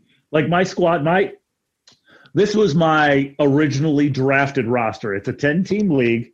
Okay, and I had the tenth pick overall. Right. My quarterback was Dak Prescott. Okay. My uh, two running backs were Nick Chubb and Chris Carson. My uh, three wide receivers. Oh well, my two wide receivers were Michael Thomas and uh, oh god, and and Tyler Lockett, right? Tyler Lockett. My tight end. Uh, my tight end wasn't very good. who did I who did I draft as much? oh Evan Engram. and oh, then yeah. I drafted and then I drafted the Steelers defense. So I traded. I, I somehow finagled the trade where I got Julio Jones, right? So nice. And and, and then the guy I traded Julio Jones with was a moron and had to drop and had to drop somebody uh, when, when like for our trade because he would have had too many receivers because there's a position limit in this league.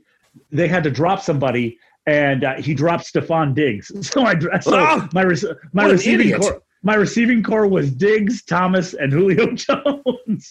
so I just I had a squad this year, but I was just decimated with injuries between Michael Thomas, Dak Prescott, Nick Chubb. I ended up six and seven. So yeah, you know, it, it was if my team would have stayed healthy, I think I would have been I would have been twelve and one. But uh, those are the breaks in fantasy football. Well, we'll give you an update this time next week, but we could be preparing for a Garage Beers finale. That'd be fun. Uh, I hope it happens, uh, but we'll see. All right, so next topic. Before we get out of here, I want to talk about this a little bit because it's starting. And frankly, it's been a shit ton of fun so far, even though these games don't matter. NBA preseason in full swing now. And I got to tell you guys, like, you know, we had Tim Alcorn on last week, and he talked to us about why he was excited, uh, what he was excited about, all that stuff. Uh, and through a couple games now, uh, I've watched some of these preseason games for the Cavs. Uh, I've listened to Tim Alcorn call some of these games. Uh, this this Cavaliers team, man, uh, I think this is going to be a fun one to watch. They've played two like their two games against the Pacers back to back were like those felt like regular season games. Like those were hard fought preseason games. Uh, they were smoking the Knicks tonight until they basically took everybody out and the Knicks came back and won that game. But like the Cavs look like a lot of fun. And we're going to start with uh, the guy that the guy that uh, uh, Tim Alcorn was raving about when they drafted him this year. Isaac Okoro, man, has looked really good. I, I don't know. Uh, I don't know how much you guys have seen uh, of these games, but that kid, uh, the big concern was with his shot coming out. His shot looks good. His playmaking is good. He's got a game winner already. Uh, I don't know. I, I think this is going to be a really fun year to be a Cavs fan because I think the expectations aren't super high. No, but I not. think the team is going to be a ton of fun to watch. Yeah, I think so too. And you know, the, the basically the philosophy they've taken is they told Isaac, "Hey, shoot it, put it up from a distance, and it, you know that shot will develop. That shot will get there. But uh, yeah, I mean, tonight was they were missing like like nine players tonight. Of course. So I mean, there's there's really nothing to look at as far as the Knicks go. But yeah, I mean, they play fast, they play frenetic, they play fun. It's it's uh, it's going to be a good season, I think. It kind of it's kind of you know it's just a preseason, but it kind of feels like it's an Arizona Cardinals type team where they are young and they are competitive. They're not going to win their division. They might not make the playoffs, but it's going to be an enjoyable team to watch with, which we've been spoiled with great teams for years. And last year being the one exception where we, you know, obviously won what 19 games or something crazy like right. that and you know it feels like forever since we've had a good Cavs team at this point. But honestly, I think we're going to have some a good product out there this year, and I think the guys are going to play really well. And I'm excited to see all these young dudes out there kind of building their chemistry and um, hopefully getting some good wins out there. Well, I think it's I think it's funny because it's it's so far the players that that Tim Alcorn just was going off about on our podcast last week. So far, those are the guys that have been playing the best you know, listen, Andre Drummond, I think is the best player on our team right now. Uh, yeah, he's he's just the dude just well, drops twenty points and fifteen boards every night. Well, just yeah, I mean, he's going to have twenty and fifteen. Well, you knew that coming in though too. I mean, right. you knew that that's exactly what you were going to get when when when when we traded for him. So uh, yeah, I mean, he's a really nice player to have for sure. I mean, any I mean any player that's going to drop twenty five and fifteen or twenty and fifteen every game. Uh, yeah, I, I, would take him on my team in an NBA in an yeah. NBA game at, at, at any point, really. And the fact that you have two of those type of players, two of those type of players, Kevin Love, also a guy that can get you 20 and 15 any given night. the fact that you got two of those trotting out in the starting lineup every week is awesome. But it's the guys that Tim was getting excited about. Isaac Okoro looks really, really good so far. Defensively, he is awesome. And he's way better offensively than I think a lot of people were giving him credit for. Darius Garland has been fantastic in the preseason so far. And again, it's yeah. preseason. It may not mean a lot yet, but Darius Garland looks like a totally like Darius Garland when he is the guy out on the court with the ball. Last year, here's what I said to Tim. Last year, you hardly even noticed he was on the court. This year, when Darius Garland has the ball, it feels like, oh, Darius Garland's got the ball. Like you notice him out on the court. Uh, uh, we haven't seen Larry Nance. He's been out battling a concussion issue. We haven't seen him much. But yeah, it's just, I don't know, guys. I, I'm excited. Uh, seeing them on TV a little bit, seeing them on the internet has made me excited. Hearing them on the radio has got me excited. And you know what? It's been, again, it's been so long. If, if the NBA just ended, but mm-hmm. it's the Cav. We haven't seen the Cavs since March. I'm just, I'm great. I'm dying for a Cavs game. You know what my favorite thing? I mean, going back to Drummond for a little bit, but you know what my favorite thing about him is? He is a new school player in the mold of an old school body. Like people think that like the, the big man has gone by the wayside in the NBA, though like the traditional big man. Well, he is the size of a t- traditional big man, but he can bang it around inside when you need him to because that that that uh, that boy big. That that, that boy that boy good. that boy's good. He is a big boy, man. You know what? He's he is like the antithesis of like kind of that star player. Like he mm-hmm. is just happy to be out there playing basketball. Yeah. Like uh-huh. That kind of surprised me about Andre Drummond. He is just he is he is taken on being a Clevelander. He is taking he he's posting pictures at Browns games and shit, talking about how he loves the city. Uh, and and he you don't hear he he is one of the best big men in the game, one of the best centers, true centers, uh, right. uh, playing basketball. Uh, and I think he's the best rebounder in basketball. Mm-hmm. And uh, and he's just out there. He's posting dance videos with his teammates and like just having a good time. And and he's just not like he's not the essential superstar. He's like that guy that just is out there having fun playing. And he just happens to be really good. So I, lo- I love having Andre Drummond on the team. Uh, because earlier in the podcast we had Jared from Aesthetically Speaking, the podcast, uh, on the show. The last thing I want to talk about when it comes to the Cavs and the NBA in general, uh, they've also released their new jersey looks for the year. We talked with Jared about the Indians rebrand, obviously, and then a little bit about the NHL's like reverse retro jerseys that they've got going on. The NBA has released their city jerseys, which uh, again they release those every year. Uh, obviously, start with Cleveland. Cleveland is a it's like that black uh, and maroon and gold color scheme uh, that uh, it doesn't have the sleeves, but it looks like the jerseys that had the sleeves just without the sleeves. Yeah. But then it's got like a Cleveland across the front, but every letter is in a different font. And it's meant to represent like rock and roll. Like we're not, you know, rock and roll's meant to be like a little bit of anarchy everywhere. Uh, mm-hmm. I don't know. Have mm-hmm. you guys seen it? What, what are your thoughts, Chad? Have you seen those?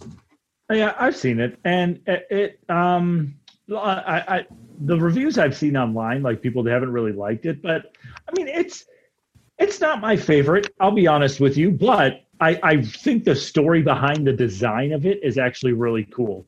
You know, all all those letters on the front of that jersey are supposed to represent like a different album cover from the, the, like the rocket from a band that was like pretty much discovered in Cleveland. Like people like people don't realize that so many famous artists kind of really made a name for themselves in Cleveland, like a Bruce Springsteen or Rush. Uh, yeah, or Rush. Like made just made a name for themselves in Cleveland. So it's it, it really is representative of that, and that's I do like about it. So the look I'm I'm not a fan of, but the design idea the idea behind the design of it is really cool to me.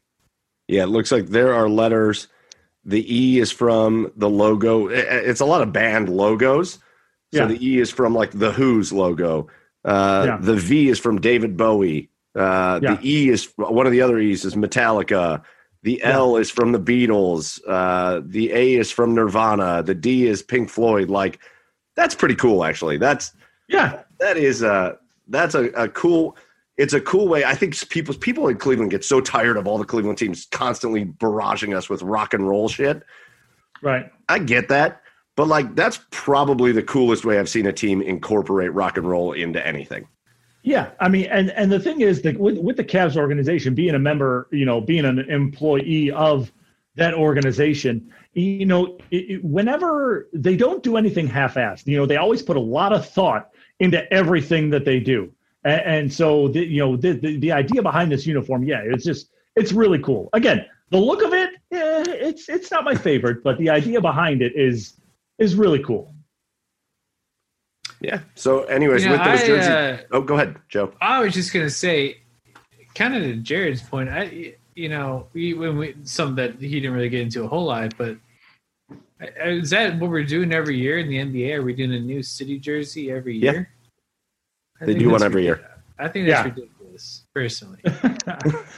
I think it's it's it's just too much. It's too much. I, I don't I don't know like the thought behind it, um, but it's it's very like forgettable. Like I feel like jerseys and sports brands and logos should be an iconic thing, um, which is why like changing the logo for the Indians is such a big deal to everybody. Like what? Like there's there's not a lot iconic about a city jersey that changes every year to me. It just kind of seems like something they throw out there to kind of have something else to sell. Personally, Well, I mean, Yeah. obviously it's an alternate. So it's not like the team's Yeah. main jersey. It's something they'll wear every once in a while, home games.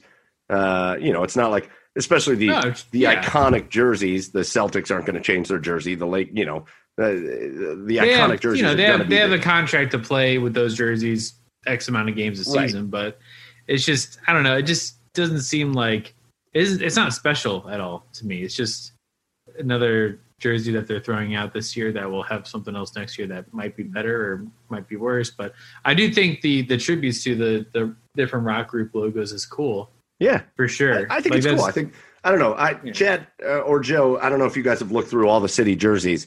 Uh, Chad, I, I think you did a little bit. Did you? Were there any that stood out to you? No, I no, not really. I not really. out to me. What's that? And f- when I first looked at it, I went, "Oh, hideous!" And then I then I looked at it again and I went, "Wait, why does that look familiar?" And then I realized what it was: the Boston Celtics. And I don't like anything Boston, but the Boston Celtics, their city jersey, they took their championship banners and made it a jersey. Like they like reversed it into a jersey, and I think it's really cool looking. Uh, it's it's your championship banner is your jersey. It's cool, but it, just doesn't feel special. Like like when the NBA does their re- or I'm sorry, when the NHL does their reverse retro jerseys, like those feel cool and like special because the NHL has their home and their away uniforms, and unless you're playing in the Winter Classic, that's all you play with. Um, there's no like, there's no like huge draw, like mass draw to these cities jerseys, other than like there might be a cool like niche group of people that like this specific jersey this year that they didn't like last year, or something like that. Yeah, fair, fair. Yeah, and, and yeah, and that's what I'm saying is like like yeah, I don't know if it was you guys I mentioned this to, but when is it too much? Because they've come out they come out with so many different jerseys now. Mm-hmm. It, it doesn't feel like there's even a standard home and away uniform for any of these teams anymore. No, Yeah, again, Oh. that doesn't. I I don't know. I guess I I don't totally agree with that. I like. I feel like I'm watching the Cavs, and you've got the whites, and you've got the the wines, and they'll throw a black out there every once in a while. the and then they'll golds do and the, cities. blues. I, I don't. I don't. I, I guess I just don't mind it. And, and here's the other reason I don't mind it. Every other sport has like a wearable jersey. here's the other reason I don't mind it. I'm not trying to buy like basketball jerseys. They're not wearable. I can't wear those anytime. Like I'm Yes, not you the guy that's going to Yes, chuck could. a basketball jersey on, eh, Why like not? sleeveless, and walk around town and be like, "You guys see how big my arms aren't?" Uh, well, I think you're more concerned with the Yeah. side boob. Oh well, that could be it too. It just- for me, it's why I think the NBA can be more fun. And again, remember culturally, the NBA is the NBA is uh, of all the sports of every sport, the NBA has the most cultural impact. Like they Yeah. are, they are no doubt. incredible when it comes to that. And so just like switching it up and, and keeping things different and cool. Like some of these jerseys, Golden States is awesome, which sucks because I hate them. Uh, they Uh, do have the best city jerseys. some some of their jerseys are really cool, and you know what makes it look cool every once in a while. It's just something different. Uh, and Yeah. and I They're don't know. I definitely like- the most. The NBA is definitely the most progressive league in all of professional sports. That's for sure. Yeah. So, anyways, a lot of Jersey talk today. We got to uh, again our friend Jared Gilkerson. Uh, guys, do you have anything else before we wrap this thing up? Shout out to Larry Nance Jr. Since we just talked about him. Oh, yes, uh, please. for helping out helping out uh, small businesses. If anybody doesn't know, Larry Nance Jr. is going to wants people to send him clothes to the Cleveland Clinic courts, and he's going to wear uh, these clothings to to games. He's going to take pictures of them, tweet about the businesses, and and support all of these small businesses this year. Uh, and he's also going to match. And, and, um, oh gosh, I forgot the detail about that. He's going to match uh, something. Go go to his Twitter page. Yeah, Uh, Larry, like Larry Nance. Jr. to get yeah to get all of the details. But he's uh, he, he's uh, launching a campaign to basically support all these small businesses during the COVID era. So shout out to Larry Nance Jr. Great job to him. Yeah, one of these days we're going to try to get Larry on, but uh, yeah, uh, send him. Go look at his Twitter page. That's really really cool. I'm glad you brought that up, Chad. Yeah, He wants an extra large shirt, which for the life of me, I do not understand how that guy fits into an extra large shirt. If he's like that tall and like I fit into an extra large shirt, but uh, uh, he wants people to send him those extra large shirts. He's going to wear them. He's going to represent local Cleveland businesses. I think that would that was so cool. I appreciate you bringing that up, Chad. Really, really cool. So. Yeah. What if No, what if he sends like what if like a, a woman's clothing store like sends him a tank top? Is he gonna wear it? Like I don't know, but Chad, I think you should send him a garage beer shirt. Oh, uh, oh done done done done. Uh, that's going to do it for us. Uh, again, thank you very much to Jared Gilkerson, who joined us from the Aesthetically Speaking podcast to talk a little bit about the Indians uh, and their um, name change. Uh, again, go follow them at Aesthetics Pod on Twitter and Aesthetically Speaking underscore Pod on Instagram. Uh, they do a great job, and it's very fun to listen to. So uh, go check them out. Uh, and otherwise, uh, it's been fun talking Browns. We got Browns Giants coming up this weekend. We got Ohio State. We didn't even talk about that, but Big Ten championship coming up this weekend. Uh, Last question before we go, and I know we're going. I, I never got the answer for this. Do, why are N- NFL teams playing on Saturday? It's the end of the season. They always do that. Like Yeah, this early, like week fifteen? Yeah. Oh, yeah. right. I always thought it was like Dumb. the very end. Okay, all right. Uh, so Browns in a big game, Buckeyes playing for the Big Ten championship, and then we'll see what happens after that. Uh, but a lot of fun coming up. So uh, again, for for Joey over there at Garage Beers, Joe for Chad at Garage Beers, Chad. I am Garage Beers, Mike. Go follow the page at the Garage Beers on Twitter and Instagram, and follow us on Facebook as well. Uh, but for us, uh, thank you for listening. Episode forty three. That is a wrap. Cheers, everybody.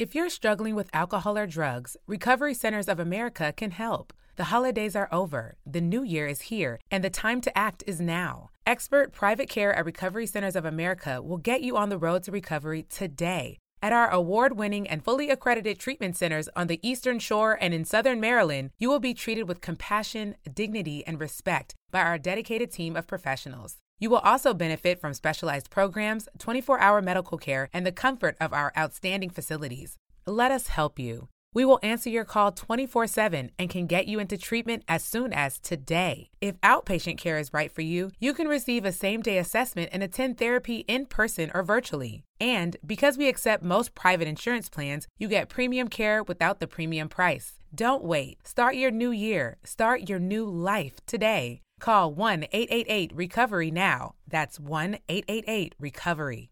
When you make decisions for your company, you look for the no brainers.